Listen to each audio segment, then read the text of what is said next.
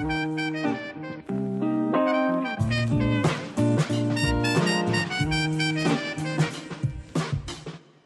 this is Susie, and I'm speaking with you today from Bundjalung country. I would like to acknowledge and pay respects to the Widjabul Waiable elders past, present, and emerging. Joining me in the Southern Cross University Lismore radio studio is broadcast media professional and journalism lecturer Jonty Sinclair. Over the last six years, Jonty has been exploring collaborative, multidisciplinary research that engages her background with placemaking and audio design. In 2016, Jonty developed the Nimbin Sound Trail, and in the same year, the Southern Cross University Cube Walk Sound Trail, with making radio students on the Lismore campus. Jonty joins me to discuss her latest audio project, Flood Stories, an interactive community project documenting Lismore residents' reaction to the 2017 tropical ex cyclone Debbie major flood event. Hi, Jonty, and welcome to the studio. Hi, Susie. Thanks for having me in here today. It's great that you can be here. I believe, as well as being a Southern Cross lecturer, that you are a Lismore local. Can you tell us a little about the 2017 floods? What was it really like? It was enormous. I mean, the Bureau of Meteorology said around 20,000 people were evacuated from Lismore and Murwillumbah. A lot of the, the rain that came down just had nowhere to go. It had already been wet. I think what's most outstanding about the 2017 flood was it was the first one that had overtopped the levee that had been installed in the early, what, around 2005, I think, or something like that. So it was the first time that the floodwater had come into the CBD since that time. And I guess a lot of people questioned whether they had become a little complacent maybe or had put invested a lot of faith in the levee itself. People who lived in the north and south Lismore areas also found that there was it had changed the correlation between how much water was coming into their houses and what the actual river gauges were saying that the flood was at. They were like, well, I shouldn't have water in here. I, sh- I still have like 15, 20 centimeters to go until my house should be inundated. I'm fortunate I live up outside of Lismore, just up on a ridge. So for me, the flood was something I experienced, you know, kind of from the outside, if you like. I couldn't get into Lismore. I was separated from my child for a few days as well because he wasn't at home with me when the, the night that the flood arrived. And it was, it's always difficult knowing that your friends are, you know, being inundated by water and there's not much you can do about coming in to help yet. So, from these floods came the inspiration for Flood Stories. What does this project involve? You know, in 2019, I'm going to take you on a side trip. I had a, a study leave um, trip that I took to uh, many places, but one of them was to Ireland to an audio arts festival called Hearsay. And there I met a group of people who uh, had a project called the Empathy Museum. And one of their projects within that broader remit was a project called Walk in My Shoes. And uh, you would put uh, headphones on and use a little media player and put on somebody's shoes, like literally put on somebody's shoes and go out and walk and listen to their story whilst wearing their shoes. And I listened to a story about a woman who lost her husband. So a story of grief. And it was really powerful. And I'd always worked in audio, um, audio documentary, uh, and I was always really interested in the personal perspectives. So I was really inspired by that. And I initially tried to get the Empathy Museum to come to Lismore, but I didn't have funding to do that, and they wouldn't come without funding, and they were pretty booked up. So I, I did begin to start thinking about. Um, I was inspired by their project and thought about the importance of telling the story of what had happened in the 2017 flood. And so this was around mid mid 2019. So it took, the, took a couple of years for the project to to come about, and uh, I decided that I would make a call out for people who were impacted by the flood and people who had helped in the cleanup uh, after the flood to come and tell their story. And I organised in February 2020 uh, a couple of public storytelling workshops. So I invited people who felt ready to tell their stories because I understand they're very traumatic stories for people. And I think, you know, Lismore has had over the last summer two minor floods and a moderate flood. And I know that people felt very triggered by those events. So the anxieties around flood are still quite present for many, many people in the Northern Rivers. So I had this um, storytelling workshop and I had ultimately 10 people became involved as storytellers for flood stories.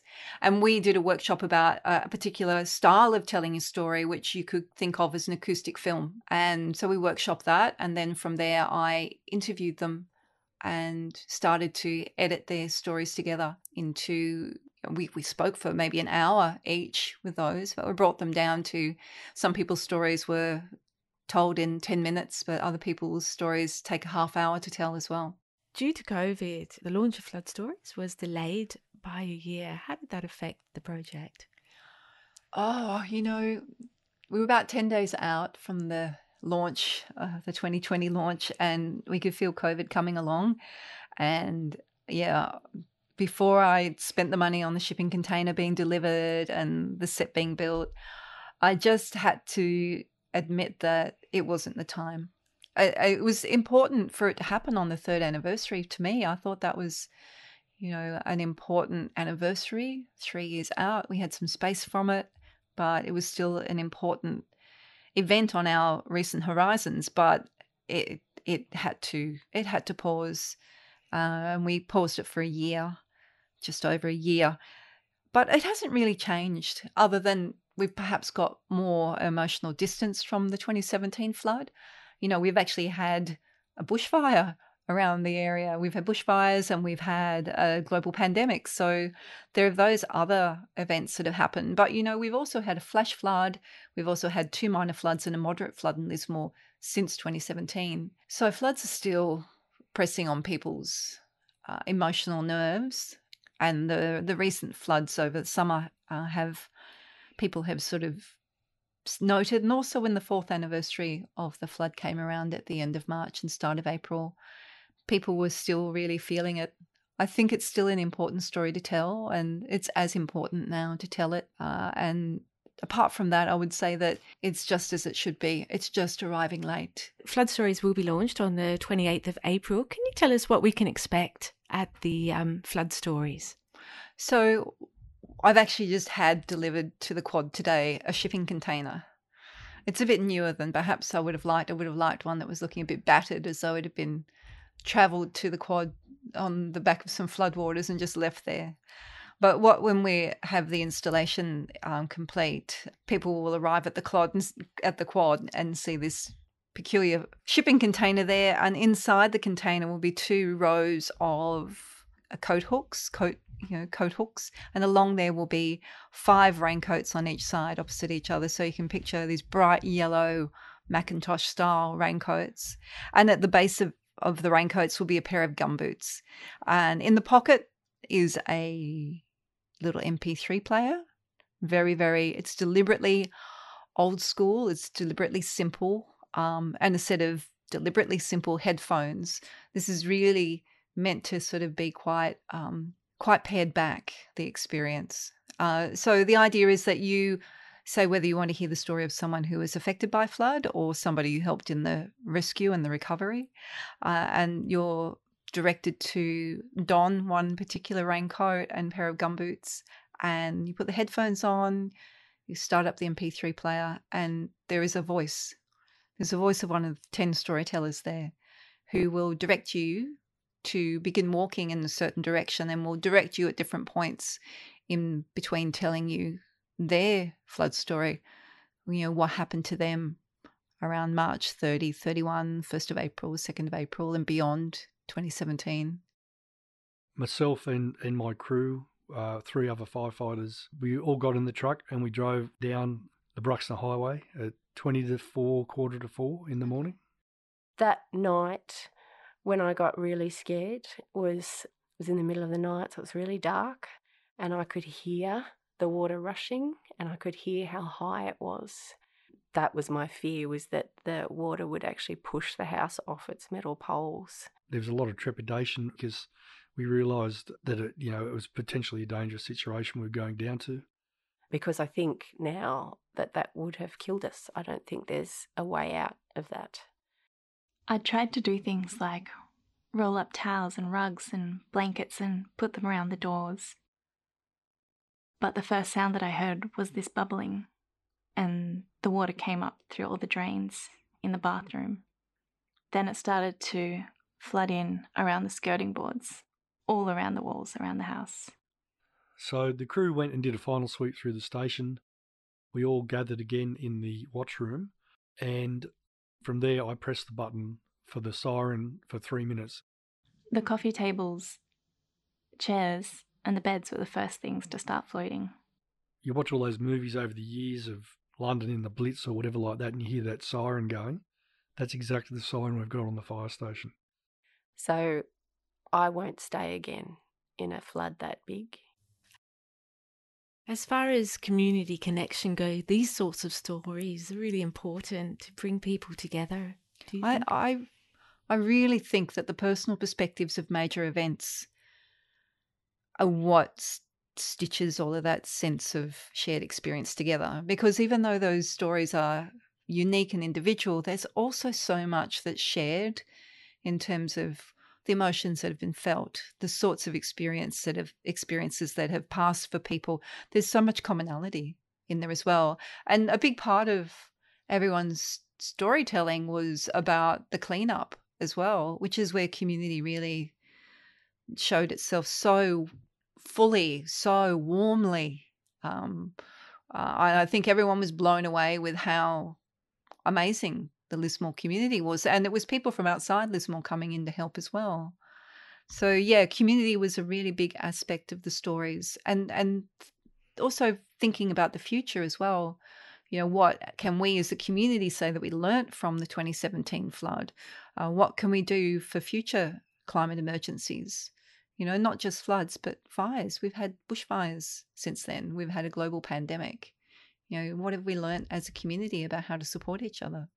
Yeah, good questions. I, I was in Murwillumbah during the floods and we got similarly smashed. badly impacted. Um, so I can imagine it be very interesting for people around the region who Mm. were affected to come to Lismore and find out their story. yeah, And they come with their own stories. Mm. and I, I've built in a opportunity for people to submit their own recordings of their flood stories. So I, I have a call out, which will become uh, be really start to be apparent as the installation begins, where um, when people come and do a flood story walk, I'd like them to use their mobile phones to record a short reflection on what their experience was like. And then they can email that to lismorefloodstories at gmail.com.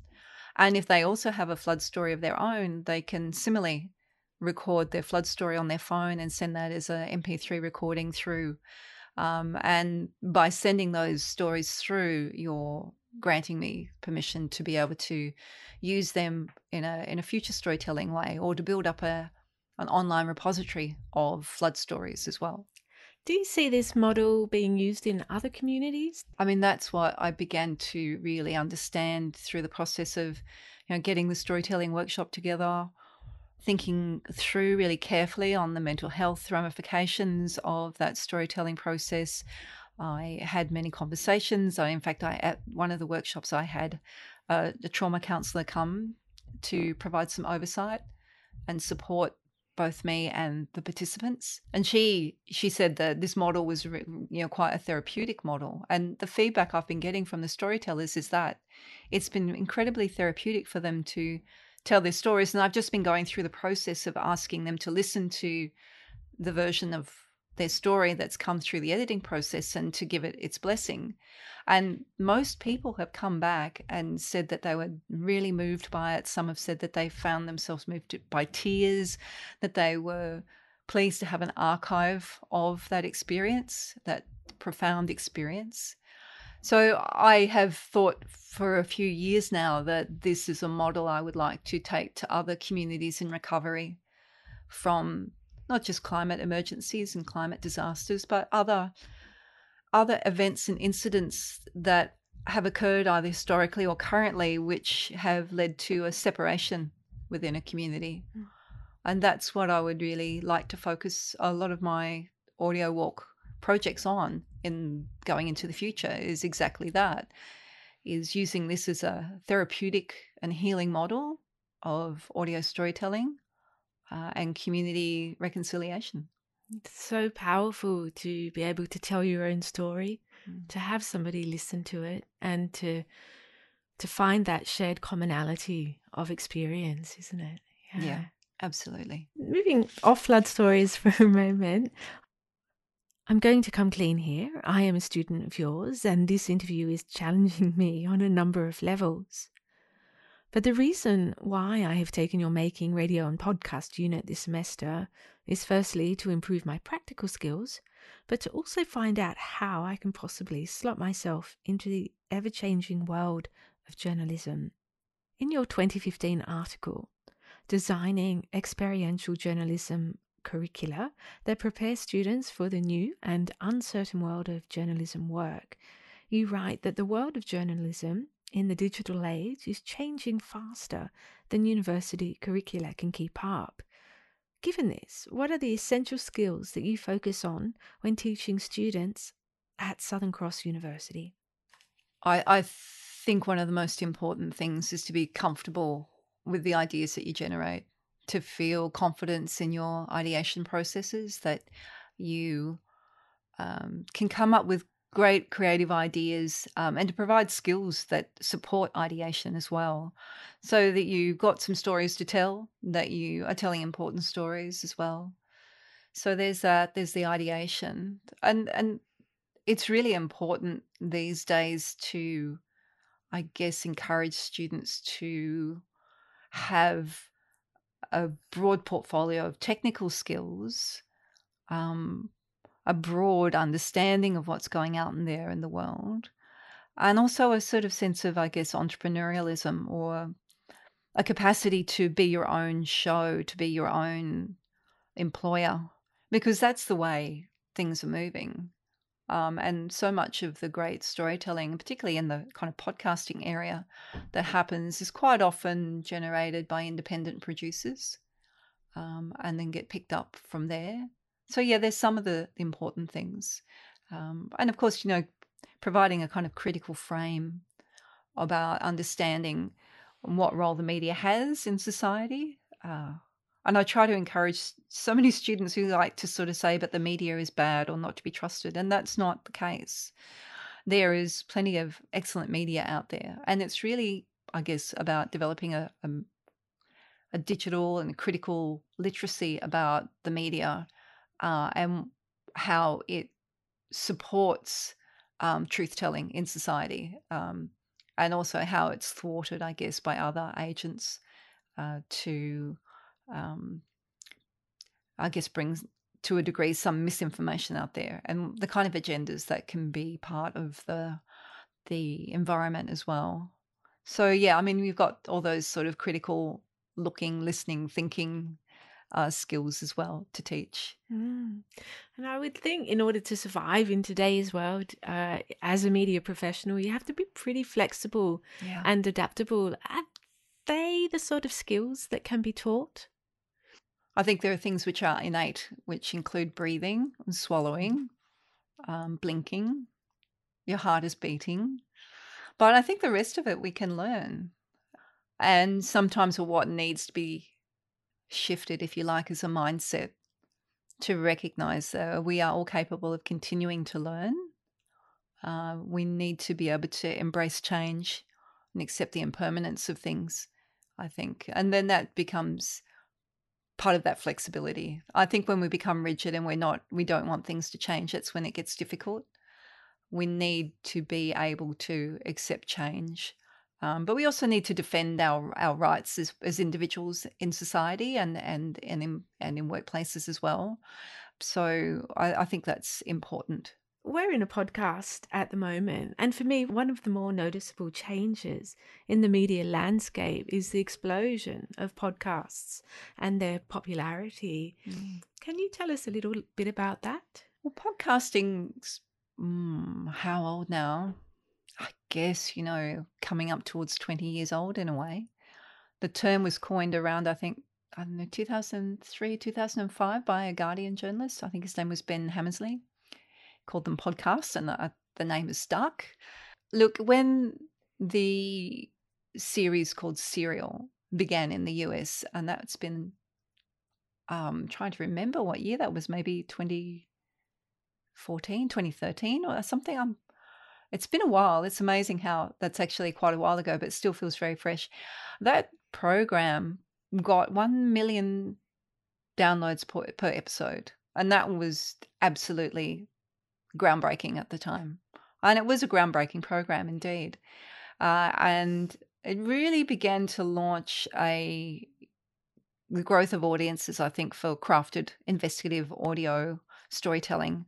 In Australia, it it had perhaps taken a little bit longer to get hold. We have a smaller audience here, but there was some really surprising data about podcast audiences in Australia that emerged early this year which showed that in 2020 podcast audiences had grown remarkably. And i can't remember the the figure now but it's like something around 20% like a significant level of growth. And i put that down to the coronavirus to working from home to people going on long walks solitary walks often because they needed to separate um, and people were staying at home and they were looking for company and they turned to podcasts and they began listening to a lot more podcasts than they had before. Mm. And I think there's been a, a real also push in development. Um, Audible has started to find a, a, a space in the Australian uh, podcast market. They make books, but they also make uh, podcasts. And uh, there's quite a few Australian podcasts that are coming and being supported through that as well. And the newspapers were getting in on the act you know, the Australian, the Age in particular, were doing some amazing, often true crime based work, which has significant audiences. There's a real pull for that kind of stuff. So, yeah, I think that there's a bit of a golden age in Australia now for podcasting, and hopefully audiences will continue to grow and develop. And I, I find it a really rewarding uh, field to be producing in and um, also to be teaching. Uh, it's one of my favorite units to teach is the radio and podcasting unit. Mm it's very multidisciplinary. We've got people from sort of all over the university that mm-hmm. take it as a as an elective. And one of the things that I've loved about teaching this unit for the last sort of 12 years or so has been that like you say people will come in and do this as a an elective unit or they come in as screen students or they come in as creative writing students and all of a sudden they discover a new place for storytelling and they discover the richness of sound design and its capacity to help paint pictures and tell stories. And next thing you know, they're off doing amazing work in audio. Uh, it's like a it's a place where people come looking for a passion and and sometimes find it here and i do love that it's inspiring do you see flood stories becoming a podcast Look, I hadn't thought about that because part of what Flood Stories is doing is asking you to walk as if in the shoes of another person. Uh, we ask you to follow a path that they direct you along, that you're wearing a uniform, a Flood Stories uniform of a raincoat and a pair of gumboots, so that you are um, actively both listening and moving. There's a combination of listening and moving together, which is really part of the magic of that kind of immersive aspect of it. But the intention is once the installation itself is down, that I will put all those stories onto the lismorefloodstories.net website and that people will be able to listen to them as if it were a podcast or will be able to come down to the quad and start listening to them and, and without the raincoat and the gumboots or BYO raincoat and mm-hmm. gumboots uh, and do the walks on their own.